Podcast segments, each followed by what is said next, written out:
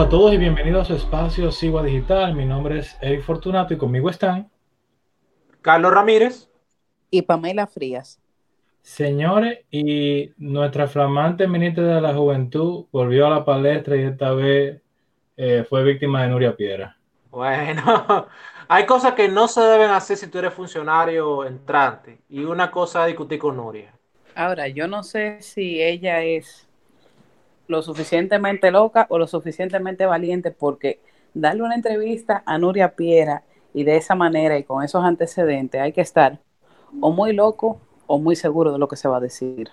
Bueno, lo, único, seguro en, lo único seguro en este caso son los emprendimientos que tiene ella. muy lucrativo, por cierto. Yo creo que ella me dé la formulita para emprender de esa manera. Sí, óyeme, Bill Gates, Bill Gates va a venir para acá a hablar con ella, porque increíble. Ella ha tenido más éxito que Tesla, las acciones de la empresa de ella valen más que Tesla, así que, óyeme, eh, no hay más nada que hablar, nosotros somos unos arrancados toditos. Ya lo sabe.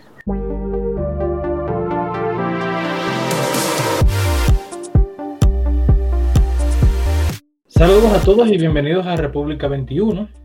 En el episodio anterior hablábamos de las alianzas público-privadas, la nueva ley y lo que se ha hablado en los medios sobre el temor de privatización de la ONSA, el Metro y el INCAR. También hablamos sobre el escándalo de la filtración y vulneración de la FinCEN y las transacciones sospechosas de lavado de activos. Hoy queremos hablar del plan de regularización para los venezolanos del que habló el presidente Abinader. Pamela, cuéntanos un poquito de eso. Bueno, como sabrán, a principios de esta semana, el presidente Luis Abinader sostuvo una reunión en el Palacio con el artista venezolano nacionalizado dominicano, Ricardo Montaner, y manifestó que muy pronto va a ser un anuncio que les va a traer mucha tranquilidad a los venezolanos que se encuentran en condición irregular en el país. Le llegó la hora a los venezolanos. Bueno, yo, yo diría que le llegó la hora en términos de legalidad, porque la hora de los venezolanos eh, llegará cuando evidentemente su país cambie de situación. Ahora, para la República Dominicana la hora de los venezolanos llegó hace ya mucho. Las principales inversiones como el grupo de Bellutini y en Punta Cana y eso, y inversiones muy fuertes de los venezolanos. O sea que la hora para la República Dominicana de los venezolanos eh, hace rato que ya llegó ciertamente eh, esta noticia ha generado muchas expectativas, no solo para los venezolanos, sino también para los nacionales dominicanos por, lo, por las implicaciones que esto pudiera tener. En este caso, me parece que el presidente tiene tres posibles escenarios de solución. En primer lugar, sería el reconocimiento como refugiados. Segundo, eh, un régimen de protección subsidiaria. O tercero, un plan de regularización exclusivo para nacionales venezolanos. Muchas personas entienden que República Dominicana se convertiría en un país de destino para refugiados venezolanos. Este término de refugiados, que muchas veces eh, lo, lo escuchamos en la prensa, es un término que no necesariamente aplica para estos casos.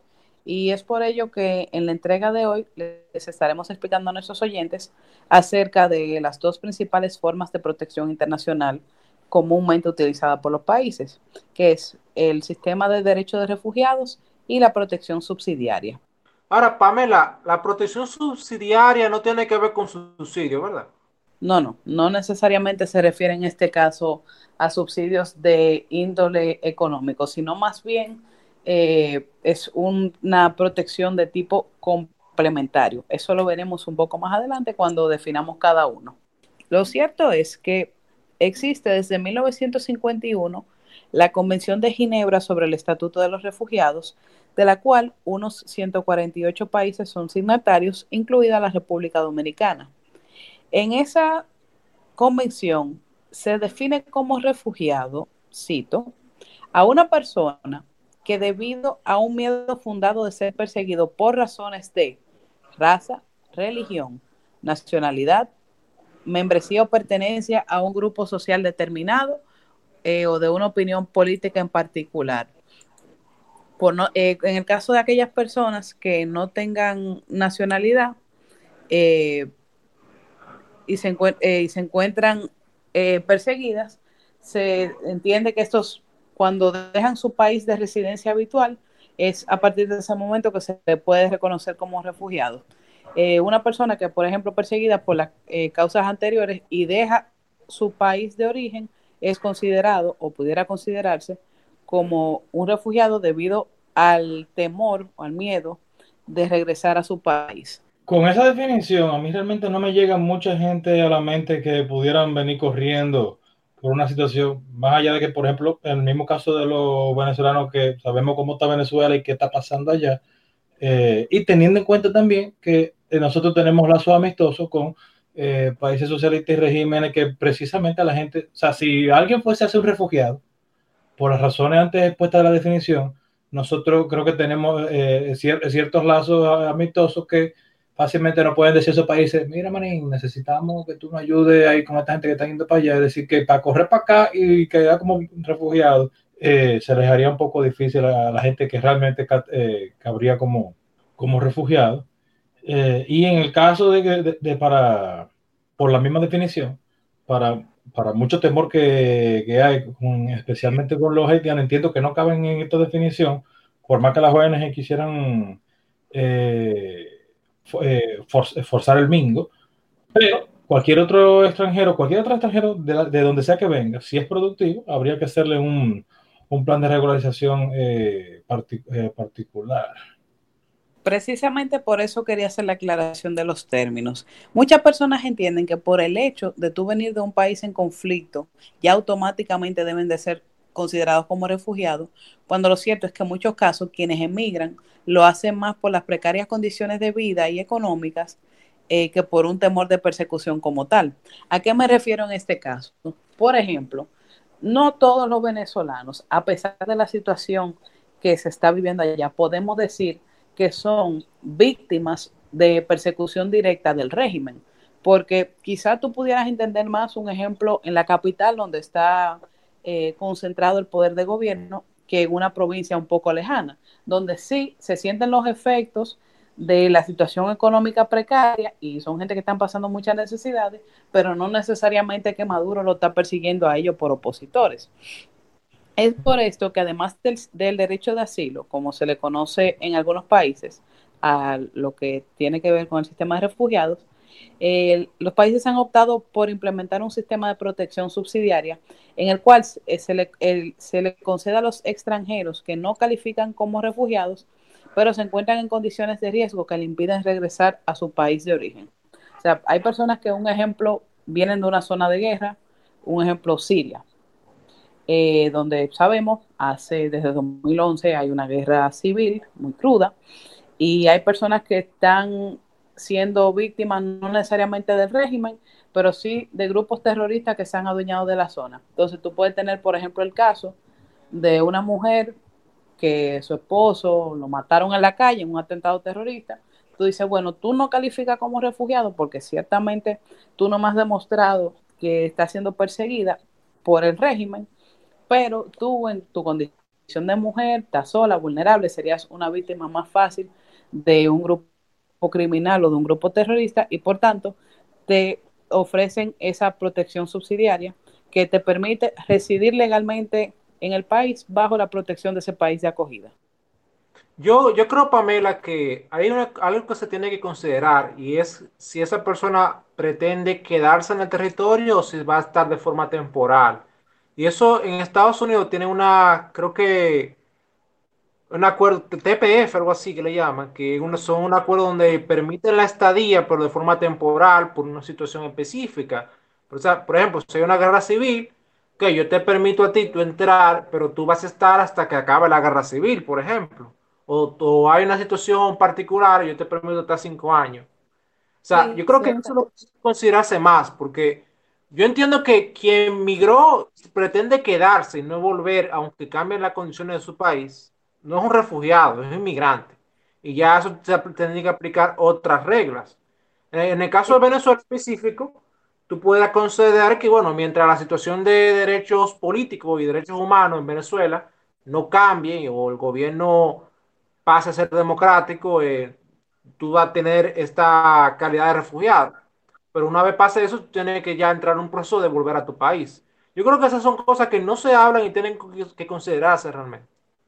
Sí, ciertamente la convención es muy clara en este sentido y establece que el estatuto de refugiado es una situación temporal y que los países eh, de acogida deben de procurar lo que se le llama eh, soluciones duraderas, sea que la persona de manera opcional, porque tampoco es algo obligatorio, pueda integrarse a la sociedad de ese país, o sea, que lo hagan residente permanente, eh, cuando las condiciones se lo permitan o haya la suficiente estabilidad, incentivar o motivar al retorno voluntario de esas personas.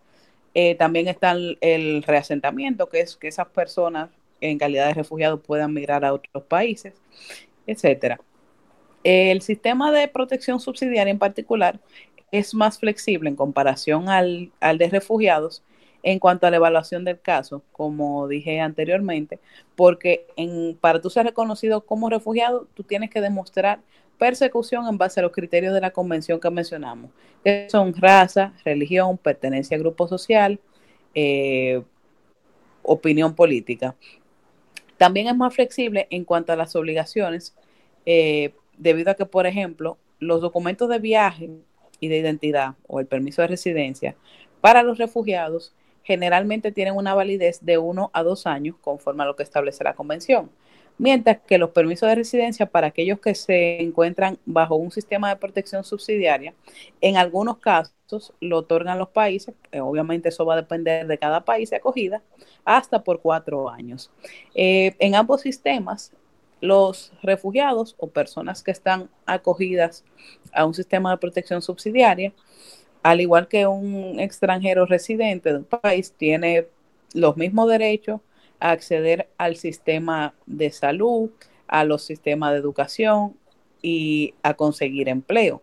Pero esto no quiere decir necesariamente que los estados se lo vayan a subsidiar. Por ejemplo, Alemania, que es un destino atractivo para eh, ciertos refugiados, como allá reciben subsidios económicos de vivienda, le dan una mensualidad, que si dependiendo la cantidad de hijos, tienen programas de integración muy fuertes, ellos cuentan con la capacidad para hacerlo. Nosotros en República Dominicana, lamentablemente, en nuestro sistema de refugio, o sea, una persona que es reconocida como refugiado, básicamente lo que te dan es un permiso para tú residir eh, legalmente aquí, y después tú te la bandeas como tú puedas. O sea, ese tema de que de empleo, de subsidio social, de un seguro médico, nada de eso. Pudiera aplicar eh, quizá para el SENASA en calidad de, vamos a decir, eh, residente temporal, pero no es como que el gobierno te va a dar un subsidio o una ayuda financiera como tal. Imagínate, el dominicano se la tiene que bandear, entonces también. Exacto, si, si no hay seguridad para los nacionales, mucho menos van, van a garantizar eso para un extranjero, independientemente de la situación de vulnerabilidad en la cual se encuentre. Sin embargo, estos dos sistemas, el de protección subsidiaria y el de reconocimiento de refugiados, suponen restricciones a la movilidad de sus beneficiarios, ya que una persona que se acoge a la protección de un Estado, sea como refugiado o en protección subsidiaria, no puede regresar a su país de origen, bajo pena de que se le sea cesada dicha condición pues se entiende que el retorno hacia el país de origen o de residencia habitual implica que desaparecieron las causas que dieron lugar a su salida. O sea, si yo te estoy diciendo a ti, yo salgo de Venezuela porque a mí Maduro me está persiguiendo, no tiene ninguna lógica que yo regrese a Venezuela, si se dedique a visitar a mi familia. Te van a decir, ven acá, pero yo te estoy protegiendo porque tú saliste huyendo allá que te iban a matar y tú vas para la boca del lobo. Entonces, eso quizás sea una medida que no caiga muy bien y que ciertamente en algunos casos en los cuales los, las personas que han optado por utilizar eh, la figura del refugio sobre todo para obtener una regularización migratoria en diversos países, eh, a la hora de querer retornar a su país de origen, porque en verdad ese riesgo no era tal, sino que utilizaron esto y alegaron una persecución, eh, tienen problemas porque entonces dicen, ven acá, pero tú no puedes regresar allá porque tú saliste de allá y yo te reconocí como refugiado. Si tú te vas, ya olvídate de volver para acá porque tú no vas a tener la condición de refugiado. Entonces, en vista de lo anterior, yo estimo que la salida más salomónica y más conveniente para ambas partes sería un plan nacional de regularización exclusivo para venezolanos que se encuentren residiendo en la República Dominicana desde un periodo determinado. Ahora bien, esperemos que esta iniciativa no sea aprovechada para abogar por la inclusión de otros extranjeros en dicho plan que no se acogieron al plan inicial del 2013 o que hayan ingresado al país con posterioridad. Chicos, en su opinión, ¿cuál sería la mejor solución para la crisis migratoria de los venezolanos en el país? Yo estimo que por la tres que tuvo enumera, eh, tanto la condición de refugiado como, eh, como el plan de regularización exclusivo eh, las veo válidas, pero a pesar de que las dos las veo válidas, yo concuerdo contigo de que el plan de regularización específico para venezolanos sería eh, lo mejor, haciéndose obviamente a la medida del contexto en el que estamos, partiendo de una fecha, como tú decías, y que ese plan eh, pueda contemplar lo que mencionaba Carlos anteriormente, que yo cuadré contigo, ustedes, a ustedes lo, lo, regularizo aquí, pero cuando ya pasen las condiciones, y también ese plan pudiera tener, dependiendo el caso de cada uno de los venezolanos, también ver, ver eso, o sea, quién, a quién yo voy entonces a ver como un inmigrante o a quién yo voy a ver como alguien que yo regularicé temporalmente para que luego vuelva a Venezuela cuando ya Maduro ni el chavismo esté allá. Yo, yo entiendo que se debe, se debe proceder de una forma pragmática. Y es lo siguiente, todos los venezolanos que están acá, a diferencia de otro grupo de inmigrantes, tienen un pasaporte. Vinieron por avión, tienen, tienen pasaporte. Yo creo que desde el Poder Ejecutivo ya habría que ver legalmente qué implicaciones tendría eso, si, habría que pasar una ley por el Congreso o no. El Poder Ejecutivo reconocer el pasaporte venezolano como un documento temporal de, identificación y a la vez permitir que no, no haya, bueno, prohibir que haya una deportación de venezolanos. Yo creo que eso, que se pueda prorrogar cada cinco años, o sea, que cada cinco años se valide si la situación de Venezuela cambió o no, eh, sería una solución salomónica y práctica, porque ya la mayoría de las instituciones, empresas, tienen registrado el documento del, pasaporte de los venezolanos. Y creo que de crear otro documento, un carnet específicamente para los venezolanos, sería hacer ya todo un entramado más burocrático y cuando ya existe ya una, una buena parte del proceso que está en base al pasaporte. En ese sentido, Pamela, se podría hacer un plan exclusivo en donde se trabaje, como dice Carlos, eh, con el pasaporte de, de los venezolanos. Sí, ciertamente eso es una ventaja, como bien mencionaba Carlos, a diferencia de lo que ocurrió en el plan anterior, eh, que tú sabes que la mayoría de los que se acogieron eran nacionales haitianos que cuando cruzaban por la frontera terrestre no necesariamente portaban documentos en, sí. La mayoría, si no la totalidad de los venezolanos que han ingresado a, República Dominicana ha sido por vía, por vía aérea, para, por lo cual requieren un documento de viaje. En este caso, un pasaporte. O sea que su proceso de regularización sería aún mucho más sencillo porque ya existiría un documento y sería ya cuestión de emitirle un carnet en calidad de residente temporal, lo cual le habilitaría para trabajar y para obtener acceso a un ejemplo, un seguro médico, a poder inscribir a sus hijos en las escuelas y cualquier otro asunto de la vida cotidiana para lo cual requieran un documento de identidad. Bien, señores, síganos en Spotify, YouTube, iTunes, Google Play Music, iBox como Sigua Digital, eh, búsquenos en Facebook como Sigua Producciones y en Instagram como Sigua Digital. Denos like, síganos, compártanlo con sus amigos. Eh, visiten también nuestro portal siguadigital.com, donde también van a encontrar publicados todos los episodios que hemos grabado. Síganos en Twitter, arroba Digital. También pueden escribirnos a info arroba y dejarnos sus preguntas en las diferentes plataformas.